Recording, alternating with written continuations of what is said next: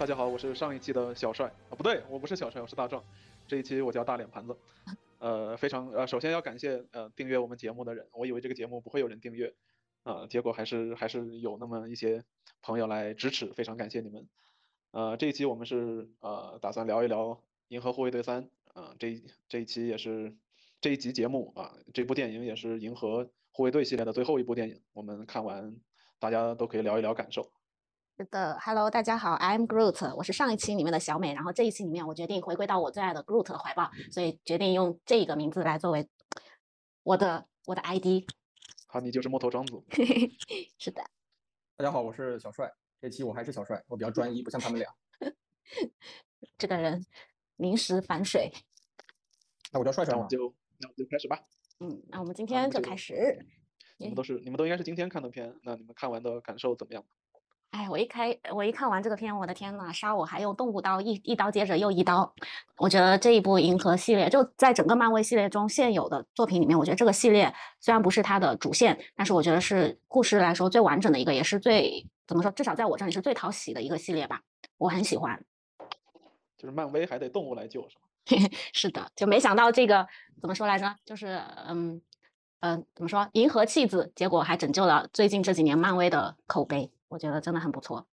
哎，其实本来我们还是应该说一下，就是节目的呃电影的内容、剧情还有人物，但是这部影片已经非常的家喻户晓了，我觉得这这个部分可以跳过，就是大家都应该知道星爵是谁，然后也知道浣熊是谁，我们就不用多费口舌去跟大家介绍这个内容了，我们就直接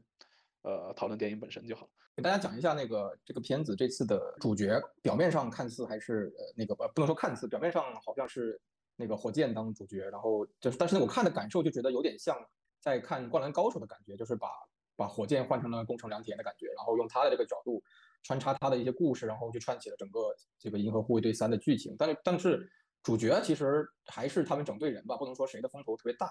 所以跟大家这个小小的剧透一下吧，就是这次的戏份比较多的是火箭，然后把交代了火箭那个。呃，他是怎么怎么从一个普通的浣熊变成这样子？在经历了什么？然后预告片大家基本上也能看到一部分吧，但是在剧情里面，在完整的片子里面看的话，还会更加的感人。就像那个木头庄子说的，就杀他用动物刀了，真的是把他一刀一刀的戳的很厉害。是的，其实我当时在看这个预告片的时候，呃，应该说在看预告片之前，我就知道这个是银河系列的最后一部嘛。其实我一直在想，他会以什么样的？方式来结尾，或者说是以什么样的故事的情节？我想的是，就按照以往那个漫威的那种特点，肯定就是把一群人又经历一个什么事情。但我没想到是这一次是以那个呃浣熊作为这个故事的主角，然后串起了整帮人，然后去进行了这么一场冒险。哎，我觉得这个点，嗯，是我当时自己没有想到的。而且又是很讨喜的一个点，我觉得如果说你换成星爵，或者是换成星云，或者说嗯 Kamora 这个角色，以他们任何一个人作为一个呃结局的引主线的话，我都感觉可能没有浣熊这么合适。所以我觉得这一点是这一部片子让我觉得很很很不错的一个地方。浣熊毕竟是猛物，那几个人就是即使用那个那个壮汉去给他立一个人物的传，或者是卡魔拉，或者是星云，我觉得都没有浣熊来的要更讨喜一些，因为大家就想到。去到去到成都去看花花一样，你就觉得这个这个小动物一下丰满了很多，它就是应该，啊，应该就是应该为它立传，应该应该为它扬名。包括说像，嗯，之前 Groot 其实你要说卖萌这个角色这个戏份的话，其实前面两部 Groot 在这个上面扮演的特别好，包括说漫威甚至给 Groot 呃弄了一个衍生剧啊，也是特别特别的可爱。然后 Groot 他身上本身这个角色身上其实也是有可以延展的点，反而在我这边的印象对于浣熊其实并没有那么深。因为你如果说我们单看这个剧集里面这些人物的一些特征的话，你觉得浣熊会是在这个里面这个团队里面担当什么样的角色呢？那其实，嗯，可能就没有没有想没有想过说它可以延伸这么多。因为我我没看过就是漫画原版的剧情是怎样的，但是其实我今天看完以后，呃，它最后的结尾就是就是有交接传承的这么一个剧情的时候，我当时愣了一下，后来我一琢磨也也合理，因为你回想一下它最初的五人五人小组的时候。你除了星爵那个绝对的男一号以外，其实除了他的热度比较高以外，你你 Kamora 也好，包括那个毁毁灭者也好，还有 Groot 也好，Groot 他真的是很可爱很萌，然后第一集还牺牲了自己，然后所以就是当时的好感度一下拉爆了。我但是 Groot 不会说话，你很难以他的以一个主线来做。然后你毁灭者那个呆萌，他这就就是为了搞笑的。那 Kamora 那个角色也没办法当当主角，所以你想来想去，哎，他最后这一步把这个主线放在这个。那个火箭的成长其实也蛮合理的，因为其实并没有什么太多的选择，没有别的角色没有太强的这个观众基础了。所以这个应该也算是这一这一部比较成功的一个点吧。我觉得就在主线角色的选择上面，刚好嗯，浣熊这个角色也也是团队里面很有凝聚力的一个一个点吧。而且我后面就后面我在看完很多动物的戏份也好，包括各种文化种种类就是。族群之间的这个戏份，我后面也也想了一下，深入的想了一下这个点。我突然觉得，好像漫威这一次把，应该不是漫威，我觉得应该是导演，他把整个整个片子的利益就相当于是拔高了，就相当于是已经突破了人人与人之间，或者是呃某个星球与星球之间，包括种种种类和种类之间，就它突破的界限会更多一点了，就相当于是把很多东西都融合在了一起。就好像浣熊它原本只是一一个一个动物，一个可能说怎么说是一个没有主观意识的，或者是没有像人一样那种。超能力的这么一个呃生物，但他通过人基因改造等等一系列的一些经历之后，就把他给给予了他意意识，然后再通过他一系列的演变啊、觉醒啊，我觉得好像把整个的这个 level 就给拔高了一点点。嗯，对，导演上价值上的比较到位嘛。嗯，是的。哎，你你们知道里面史泰龙那个角色是是一个什么样的人物吗？他好像是在第二季有出现过。那我可以科普一下，就是做一些知识拓展。史泰龙他们这一队人，就是里面是掠夺者的角色。掠夺者。他他们就是第第一代的银河护卫队。第一代的银河护卫队，那应该是没有想到。那应该是比那个勇度还要早，是不是？史泰龙那个角色就相当于是星爵，就是他是银河护卫队的队长。哦，这也是个传承哦，相当于是在这一部里面三个人，让大家有个整齐的亮相。嗯，电影里面其实还有一个非常非常有巧思的一个点，那，就是格鲁特在说，你听得到，你听得懂他说话的时候，不是因为格鲁特会说话，而是因为呃，根据之前的对他的描述，就是为什么火箭浣熊刚开始会听得懂他讲话，是因为他呃跟火箭浣熊建立了一些情感联系，然后他能听得懂他讲话，然后他可以做翻译，然后后面。整个银河护卫队的人都跟格鲁特建立了情感上的联系，所以他们也能做格鲁特的翻译。那卡莫拉因为之前有过一段这种经历，他已经想不起来过去了，所以他跟格鲁特是刚开始，相当于刚开始见面，然后他就刚开始是听不懂他说话的，他也需要翻译。但是到后面他是他的那一眼，就是格鲁特最后跟他说了一句话，他听懂了，说明他通过这一段的经历，他也能跟格鲁特建立情感联系。那么。导演用这种方式，就是让观众听得懂格鲁特讲话，那相当于是格鲁特跟观众之间建立了非常深的这种情感联系，所以让大家能听得懂他讲话。所以这个是导演埋的一个非常非常好的一个小巧思。嗯，细细节拉得很到位，导演。而且这个细节还是挺催泪的。我记得当时我看的时候，就格鲁特说了那个英文版本的时候，就在场的很多人都都叫了出来，就大家真的是那种很激动，你知道吗？就感觉自己养的孩子叫了第一声爸爸妈妈的那种感觉。哇，你们他一直是会说话的，只是他 表现出来的内容是只有那那么一句。你要听得懂他讲话，是需要有情感联系啊，是是。当时是没有想到为什么会会整这么一出，然后但是后面出来再想一想，好像是这么个原因，是导演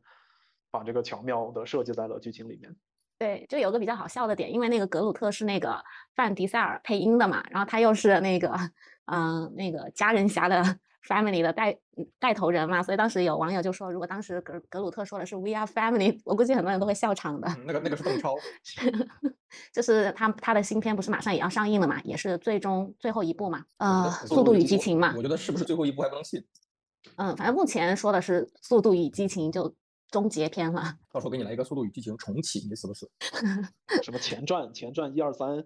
啊，对呀，这这种东西别信。嗯，那倒是。对，就以后可能名字就不会再叫什么《速度与激情》一二三四五六七八九十了，可能后面就变成个别的名字了。那也是，就不用数字什么的。所以这个东西你别信，是不是有有有钱赚干嘛不赚？这 IP 影响力这么大，然后有钱赚，可能继续拍呢。不过说到这个《银河护卫队》的话，我感觉就是滚导这一次指导的话，那一定就是这一部片的最后一部了。对，他导演说不拍，确实是就不拍了。是，我觉得他这一次回漫威，应该也算是给他自己一个交代吧。我觉得。可能是想自己也想自己亲手开的一个系列，也想有个比较完整的收尾嘛。对，那起点起的起的这么高，他让别人接盘，其实别的导演未必敢接。嗯，漫威 其实现在已经活得很惨了，就是他没有第一批的这些超级英雄，已经都要么合约到期，然后就在就在剧集里面就让他们就离开了，就是钢铁侠呀、美国队长呀，都都已经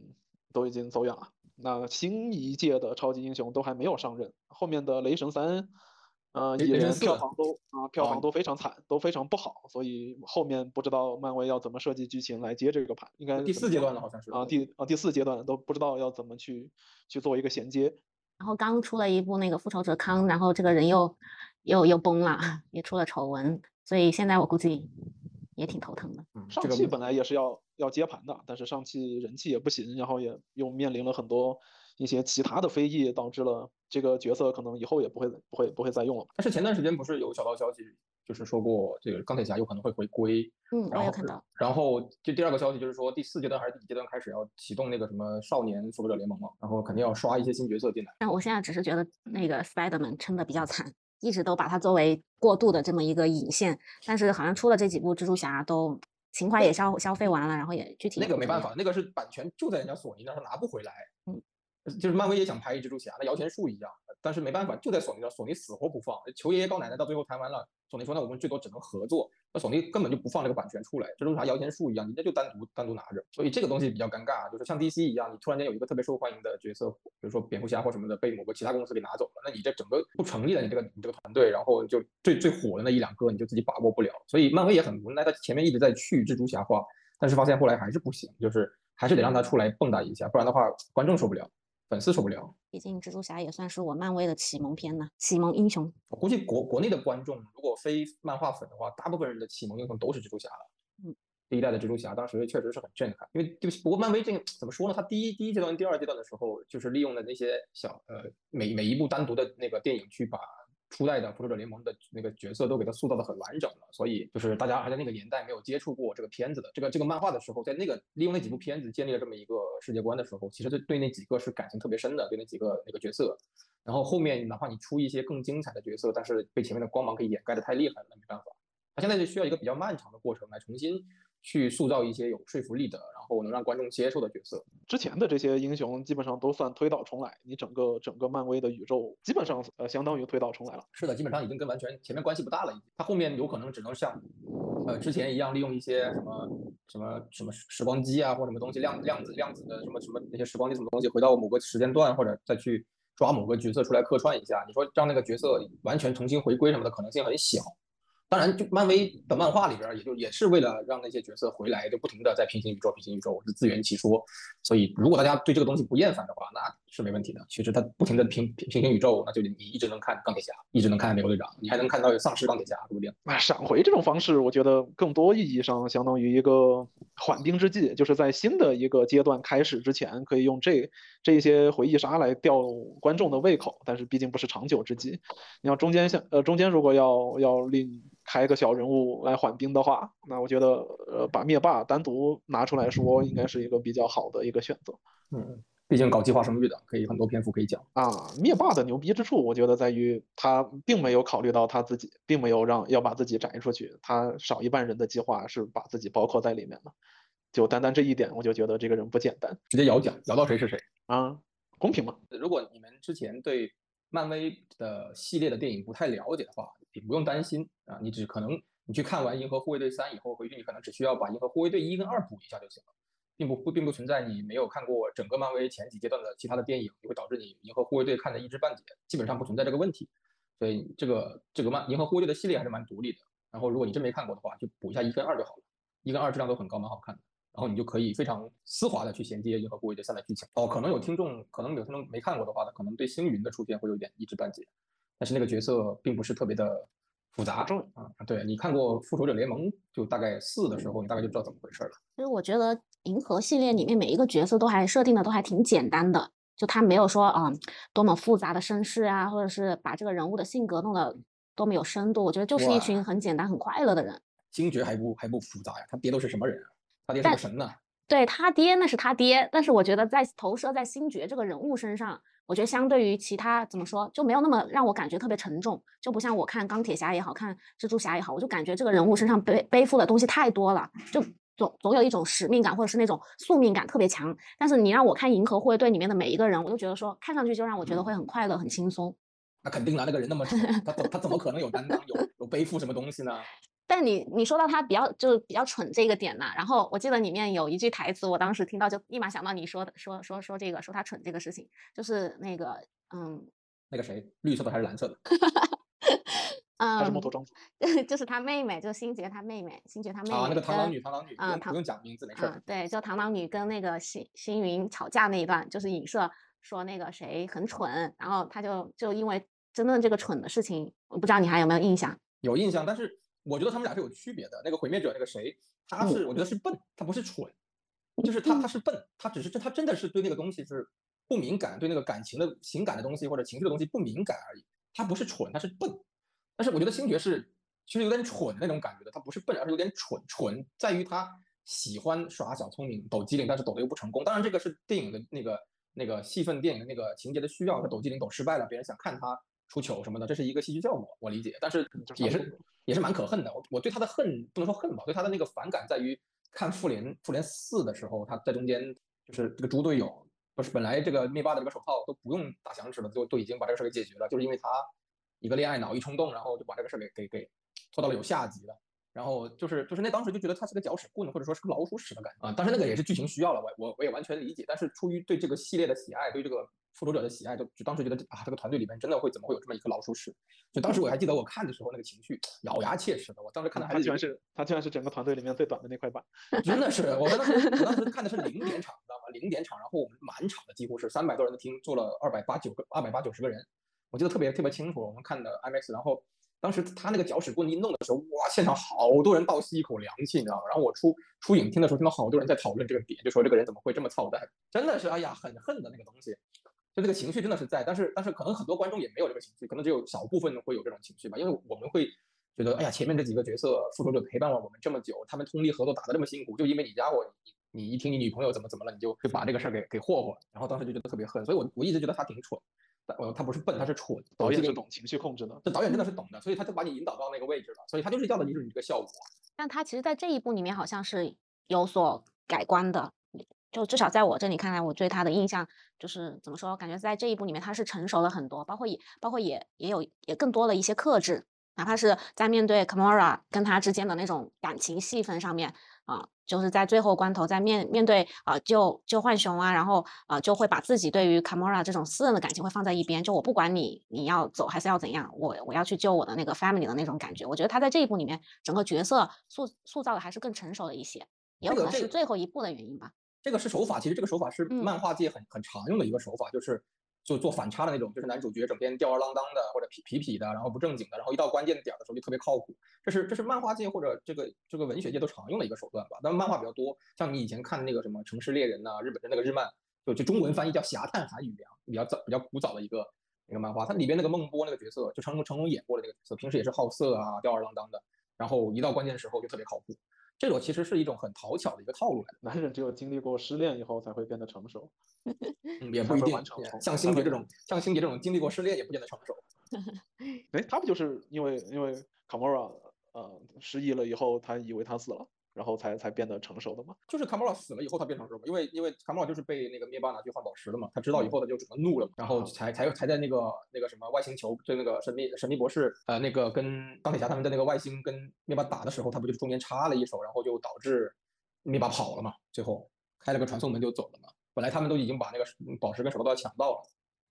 然后就就导致有第有复复仇者联盟四下集了嘛，本来上集就解决的事儿，还是要生离死别才能让他成长。男人都是这个样子的，哎，没办法，这个这个关关键是需要有这么一个角色，他本本身也是这么个设定，就是可能有一部分听众能能理解我的感受，有一部分可能理解不了，就是觉得哎不用这么较真，我也没在较真，就是觉得可恨，所以我一直对这个角色的印象倒没有说特别好，哎，这也有可能是前前两部前两部票房不是特别高的原因吧？我觉得票房在漫威的片子里边，这两这个系列都不算特别特别高，但是都比较稳定，因为我们看别的团队都是，你像初代的初代的那个六巨头一样。复联六巨头一样，当时觉得很爽，每一个都身怀绝技的。但你看这这一这一这一帮人是吧？这跟星云来之前，除了 Kamora，，你其他其他你都觉得是个草台班子，就是一棵树，一个一个一个大只佬，然后一个就是小流氓、小混混，然后加一个浣熊。你那当时还不知道浣就是火箭这个浣熊是这么牛逼的，你只有看完三以后，你才知道他这么牛逼。你前面你只以为他是一个暴力狂一样，的一个机枪扫射的浣熊，是这么一个草台班子，没有一个靠谱的。以前他们的技能点的不行，都是些普通人，然后就是就是。就是好像开开主角光环才能把这个事儿给做成，是吧？但其但其实你看整个银河护卫队系列的评分，基还挺高的，都是八分以上的，基本上应该算是漫威系列里面最高的分了。我觉得，我觉得可能是可能真的是娱乐性跟那个就是爽爽爽感都做到了，又又很商业，又很好笑，又很好玩，然后又很萌，又有可爱的点，然后就是把各种元素都给做到位了，然后就能适应很多观众的那个那个口味了。就像那个毁灭者一样，就是有人觉得他笨，但有人有可能可能有观众会觉得这样一个笨笨的大智老师一个反差是个可爱的形象，那最后他他最后那个那个形象也立最后也强行反转了。对，也立住了。所以嗯他这种、这种这种多方面就是去铺的这种东西，就很容易迎合多方多种观众的口味儿嘛，所以会比较稳。DC 之前 DC 的片子为什么一直分数不高？就是 DC 不愿意做这种事情，他就是要一定要把让我这个英雄的那种个性跟漫画里面一样，就把那个个性刻画的很强，不愿意就是怎么说呢？不愿意去为了这个商业的角度去去干嘛？去去折腰，然后观众对他，所以他就特别个性，但是有一就是他的口碑就很极端，DC 的口碑就特别极端嘛，好的就非常喜欢，然后喜欢漫威的朋友就觉得 DC 那边要么就太阴暗了，然后要么就是那个就是角色太过于鲜明了，然后不亲民、不接地气，然后就觉得不爽。这也啊，你是一定你一定没有在说沙赞，我都没把沙赞当 DC，我跟你说，我也觉得沙沙赞好像这个英雄还不太够格。沙赞给我的感觉就是当年看那种什么恐龙战队一样的东西，什么红战士、蓝战士、黄黄战士，我完全就是那种感觉，名字都记不住，你只要上去上去耍帅就行。完完全但是人物。人物立的又很又很又很二，那其实如果你不跟 DC 去比，你就拿漫威系本身来说，那漫威系旗下也有很多就是让人印象深刻的英雄啊、也有大主角类型的英雄。那为什么呃跟银河系比起来，口碑上面会差那么多呢？就两两者之间就是就是差距的点在哪里？你们觉得？就是其他的片子可能都是一个大主角、大男主或大女主的，然后没有这么多的元素在里边儿，然后就银河护卫队有点像是一个就是联欢晚会似的感觉，就会让你很欢乐，你最你在里边最起码能找到一部分你觉得欢乐或者觉得喜欢的点，所以就会让有一些观众觉得比较喜欢，然后因为大部分观众还是包容嘛，不会去鸡蛋里边挑骨头什么的，大部分观众对这种片子都是包容的，抱着一个娱乐心态去看，然后我在某个角色上面找到了我喜欢的点，哎，我就觉得这个片子不错了。那你以前的片子可能大部分都是大男主大女主，一个比如说雷神，他就他一个男主大男主的情况下，那如果配角不够出彩的话，那其实也是没有没有意思的。为什么就是雷神三的时候评价会那么高？然后呃，就是因为里面有浩克，有一个就是怎么说呢，有一个有点智智障障的浩克，有点像毁灭者一样性格的浩克，笨笨的，但是他又很好玩，就有一个反差了，配角很出彩了，那雷神这个片子就好看，反派也很出彩。所以就是为什么雷神三当时的票那个那个票房那么那么爆，然后口碑也那么好。其实他这个东西，如果你只是他大男主一个人撑起来的话，我觉得除了钢铁侠，其他都不太行啊。当然还有蝙蝠侠啊，不是，当然还有蜘蛛侠。除了这两位以外，其他的好像独立想撑起一部电影，把它口碑撑得特别高，好像挺难的。钢铁侠也是靠也是靠自身的这种反差，就是他在平时平时里是个非常放荡不羁的这么一个公子哥的形象，直到他的跟跟他变身超级英雄的这种有有担当的反差是也很强烈，这种对比度一拉满以后，就电影就好看。嗯，确实，就是所以其他片子比起来，可能就会这方面做的弱一点。我在《银狐三》里面有个点，我倒是挺当时看的时候挺膈应的，就是看到那个那个螳螂女，就是看到三只怪兽的时候，那个叫什么怪兽的时候，嗯，然后他们当时就是我我也在想他们要怎么脱困，当时被被他们被围着，然后这三只怪兽围着他们，他们要怎么脱困的时候，我我已经猜到螳螂女要出要出来开挂，但是我没想到台词会那么弱，就是就不能写一点有深度的一点东西，就是还是那句举个手，然后就写着啊 it's o it's okay it's okay 什么的那种东西，就觉得哇，美国的编剧这么好做的嘛？就觉得那一瞬间我就觉得啊，这个在所有的美剧、美美国的警匪片或什么的都能看到警察说这句话，it's okay，relax 什么的，就觉得啊好 low 啊，那一瞬间我觉得好 low 啊，那那那那一段挺败我好感的。是吗？就是你你你你觉得败好感的原因，是因为你提前预判到他会是怎么样的台词，怎么样的剧情不不，情？我我是我是我败好感的原因是我知道他肯定要开挂了，差不多，因为那个当时有有能力逃脱那个困境的就他一个。然后我们时间也差不多快完了，然后他他从头到尾都没有开过技能，对，但是我没啊想到他的他还没有教呢会那么弱，就明明是一个讲求心灵能力的角色，但是却那么弱的台词表现。他是个辅助，你不能指望你不能指望他当 AD 用嘛。呃是吧？但是你你辅助你也可以喊两句好听点的口号跟台词嘛，就直接上来给我来了一句什么什么 it's okay 啊，然后什么什么还是还说了个啥我什么不会伤害你，我心想说哇，可是这不是烂大街的东西吗？哎，但其实你想，他面对的对象其实怎么来说，我们可以把它呃把它设定为呃低等生物吧，我应该可以这么去理解。低低等生物就能听得懂 it's okay 了吗？就他不是说，因为我觉得编剧可能想要展现的不是说我说这个台词是让他听懂，毕竟语言之间是不互通的。但其实他当时可能传递出来的呃那种信息，可能就是想要说呃用爱来感化这些东西，就是用这种呃打破这种物物种之间的这种隔阂，也许并不是说一定要用武力去解决很多东西，因为站这在个站在这个这个这个行为这个出发点我完全理解，嗯我只是单纯吐槽那两句台词而已。这个这个点我认可，我我也猜到他要开挂，要走心灵路线，这个我完全认可。包括到最后降服这三只东西的那个东西，我也觉得很幽默，很好笑。突然就觉得，哎，为什么螳螂女拒绝了那个毁灭者的保护什么的？后来才知道，哦，人家有更好、更强的东西保护人家。就那个反差，我也觉得很有意思，会心一笑。但是就是那个 "It's OK" 这个台词让我觉得，哦，好 low 啊！那你觉得，如果说让你写，你可能会用什么样的台词去去把这个场景给弄出来比较合适？我我我会觉得，你如果要嘴遁的话，你就你就写几句比较有深度或者有意思一点的台词，就是不要就是就是这么这么这么肤浅的把这个角色给带过去了。就是你像你像主角的时候，你就用心一点。你看你那个那个银河一的时候，没有人在最后才到星爵会跳舞，在反派面前会跳舞，然后把反派弄得一愣一愣的。你很尬，所有人都在看着他，那个画面非常尬。我当时就觉得脚趾头抠地。反派也尬，观众对，但是但是他你会发现，哎，导演他在用心在设计这个桥段，虽然是尬，他是故意尬，但是这个 low 他导演不是故意 low，我就感觉导演在敷衍，或者编剧在敷衍这个角色，就觉得这个这角色就是个酱油，就是个小配角，没什么太大的戏份，然后就是敷衍他，所以就因为那个螳螂女在前几集前几集的表现里边都是一个。也是有点神经大条的感觉，不太虽然是个懂，就是能够感应别人心灵或者控制别人头脑的这么一个角色，但是他其实本身对这个东西有点不太敏感的，也是个神经大条的一个角色。但是这一集突然间，我觉得他整个人变了，就是易怒狂躁，然后 形象变了很多。哎，不是以前那个那个那个，就是暗暗的用台词放冷箭的那个角色了，以前都是暗暗的用台词搏刀放个冷箭，觉得很有意思。这一季直接开怼。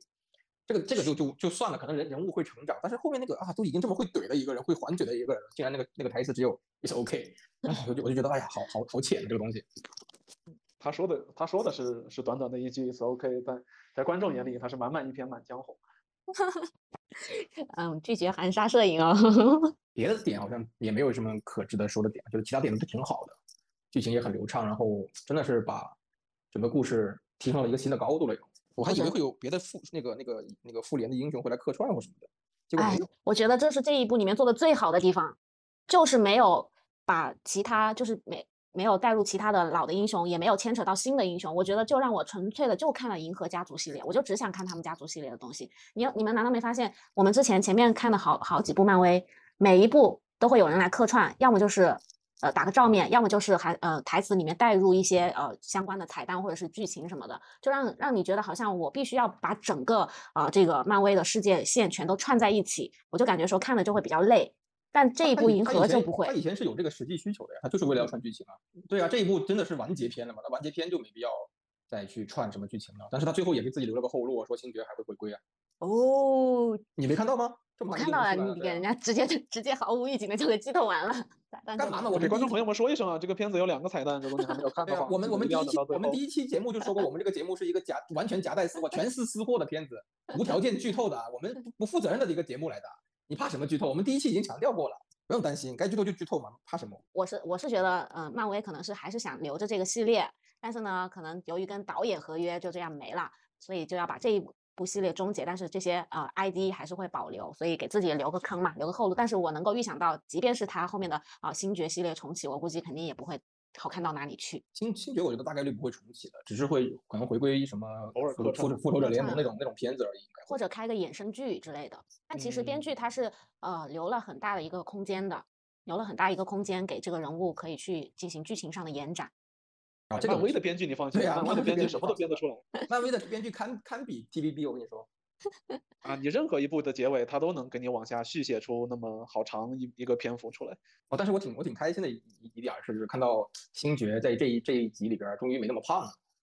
啊，整个瘦下来好多啊。是吗？很明显吗？就是脸脸都没那么圆了，就整个瘦回来一些，因为他前面有。前面不知道我忘了是复联还是第二集的时候，他那个皮衣皮裤特别紧啊，是显得特别胖。对，然后这这一季虽然也很壮实，但是就感觉回回了一回去了一点，瘦回去一点了。我看第二季第二集的时候，还是看哪一部片子的时候，他一出来，我看到那一套外套跟皮裤，我说这是沙溢吧？这是沙溢，我都觉得是沙溢在演这个角色一样，就是特别胖的感觉。国产星爵啊，真的国产星爵，我觉得完全可以让沙溢去演零隔空的点穴手。干嘛安静木头桩子？还有什么东西要推荐的？你就说杀你不要用动物刀了，讲讲吧。你被捅了多少刀？其实我我对动物这个是个人上面的情节，就我不管看什么宠物类型的片子，狗片也好，猫片也好，哪怕是喜剧都会哭，这个是个人个人情节上的东西。然后我是觉得这一次里面那四个小动物本来又挺可爱、挺萌的，然后再加上啊这一些一些比较悲悲惨的经历吧，就很容易让人去共情，你知道吗？所以这个点也是包括说最后啊那个。呃，浣熊、火箭，他抱着那那么一大群小的 raccoon，我就觉得啊，当时就有点有点绷不住，那个爸爸的感觉是吧？嗯，是的。导演已经很照顾你的感情，把他们都做成赛博朋克风的 的造型，然后你还能，嗯，还能共情到这个程度？是是是会的，真的是会。因为其实你你你你你带入到这个浣熊本身他自己的经历，那如果他不救他们，可能那一群嗯小的浣熊啊、也会被当成实验品，然后被当成弃品。所以其实是本来浣熊是人畜无害的，它只嗯是只是想动动脑子，但是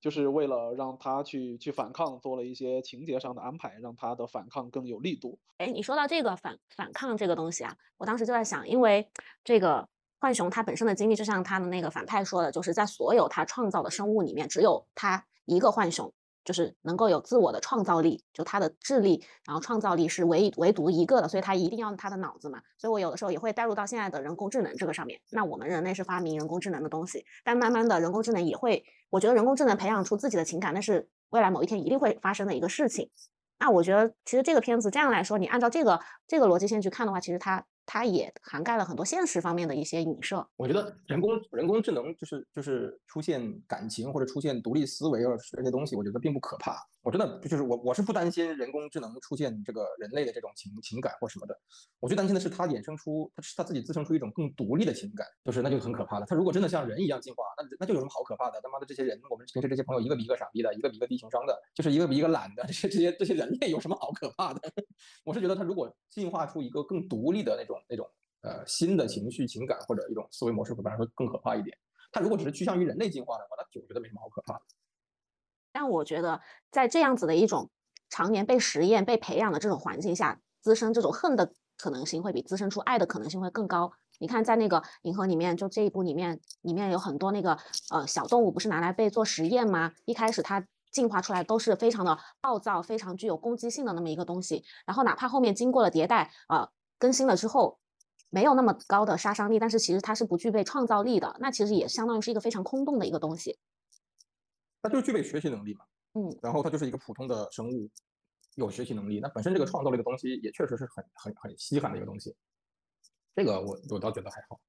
但是就是像你说的，它出现的几率这么低，确实有点吓人。然后最后还把这个技能给安在了火箭身上，还是比较意外的。但是也是为了后面剧情的那个那个推进，必须要把他这个人设给立住。所以我觉得导演在这个上面的，就这种情节上这条线的设定，让我觉得就是脱离了以往那些漫威的那种特别老老套啊、特别俗套的这种剧情。我觉得这一点是，呃，这一次让我觉得做的很好的地方，我很喜欢的地方。那导演埋埋的蛮深的，导演好嗯像是把整个这个剧情从在第一季的时候，第一集的时候就已经埋好了。第一集的时候好像介绍那个呃火箭的时候，他那个英嗯文里边都有都有写他最喜欢的两个人，一个是 Groot，一个是那个拉雅。嗯，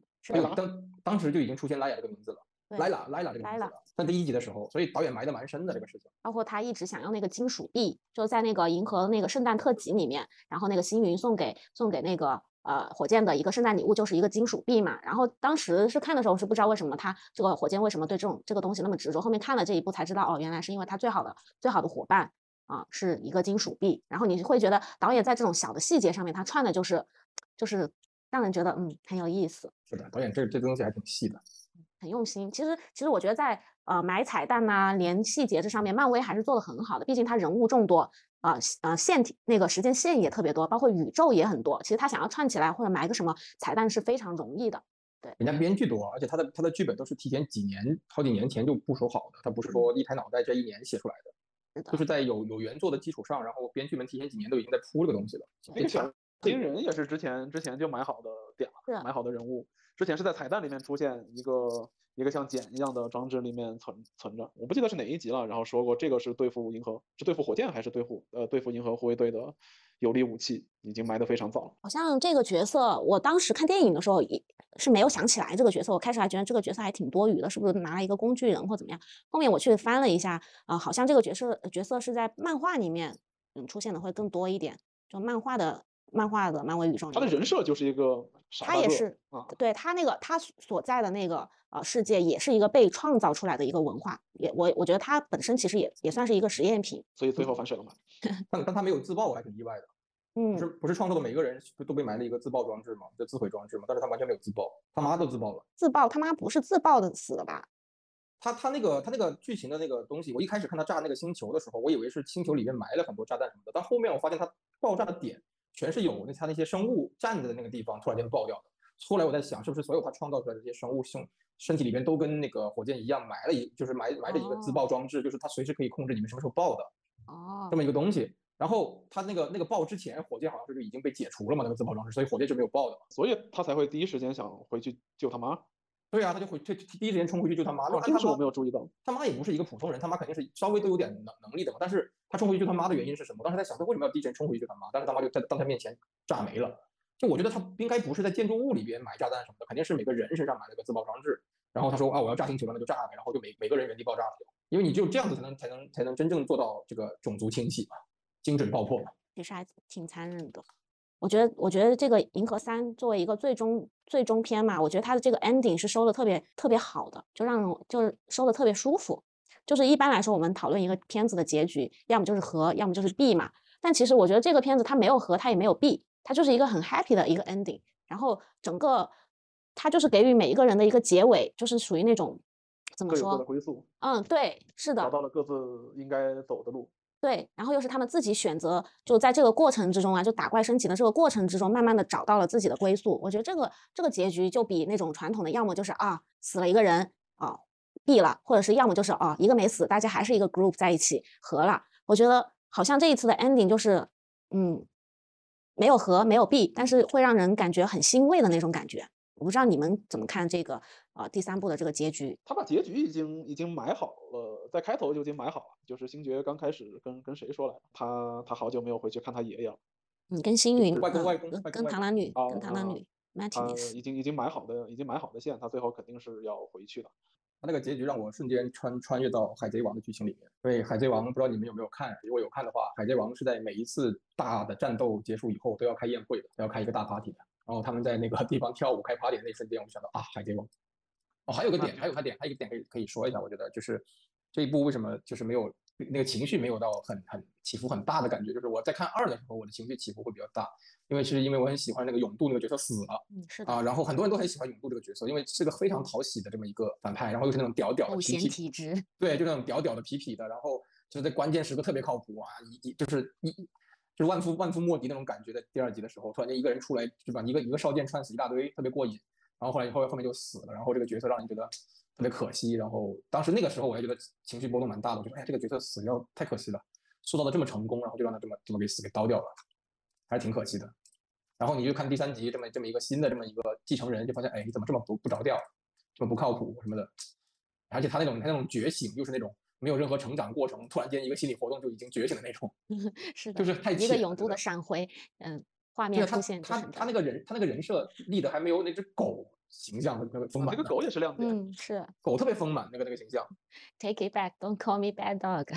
哎，就是那个狗的可爱就全出来了，它那么执着啊，然后而且最后最后也确实夸他了，而且那个反应真的特别的狗。对啊，所以我觉得挺好的，那个狗真的是立住了，就反而就是永渡这个继承人这个角色真的是，哎呀，也是可惜的一点吧。不过他也帅不起来了，没办法。但其实也有可能是因为永渡他本身这个形象立的太好了，你任何一个人作为他继承者的话，你是你其实是没办法在这个角色上面去超越他的。嗯，对，所以所以就像我现在还接受不了美国队长继承人猎鹰一样，我接受不了。哎，接受不了你也得接受啊。对呀，我看了那个美剧，然后我就是啊，好，我是硬看看吧的，我说啊，好难受，我看到过。所以其实我觉得这也算是漫威后面一些阶段面临的一个难题吧。就前前面的角色太深入人心了，就是呃角色的设定也好，技能也好，玩的花招也好，我觉得各种都好。你后面的再想要去超越，就会很难。我不说超越吧，哪怕你是跟他平起平坐，都会很难。你看这一点，第一期多聪明，我第一开第一走。一步比一步好，我重启多几次，一步比一步好。哎，嗯，是的，一一开始考试不要那么高分嘛，然后每年都可以拿学习进步奖。不过还是期待一下吧。对，虽然说以后也看不到银河系列这个 family 聚在一起了，但是还是希望能够在其他的漫威片里面看到他们客串吧，哪怕说开开个小眼神剧什么的也都行。那木头庄子推荐一下呗。反正我觉得啊，这部片爆米花级别我是给到五颗星的，然后漫威系列我能给到。给到也能给，就目前来说也能给到五颗星。大脸盘子呢？这部片其实就就冲着火箭这个萌物没有穿衣服的主角，都值得去去看一看。就是在大荧幕上，他的他的眼神会让你的爱心特别爆棚，你就特别想去散场以后马上就去就去养一只养一只小浣熊啊，激起了那种保护欲，母 那种那种母爱的感觉都出来，母性都出来了。那最后跟大家推荐一下吧，就觉得。银河护卫队一二三这个系列，在我心目中是仅次于美国队长一二三的啊，基本上是最成功的一个系列之一了，是漫威难得的一个没有就是续集没有跟不上的一个系列，然后还是蛮蛮蛮好看的，希望大家去电影院看吧，然后有条件的话看 IMAX 啊，其次是看杜比，实在不行就看普通三 D 或二 D 吧。一定要去听那首歌哟，我的 DNA 就是那首歌。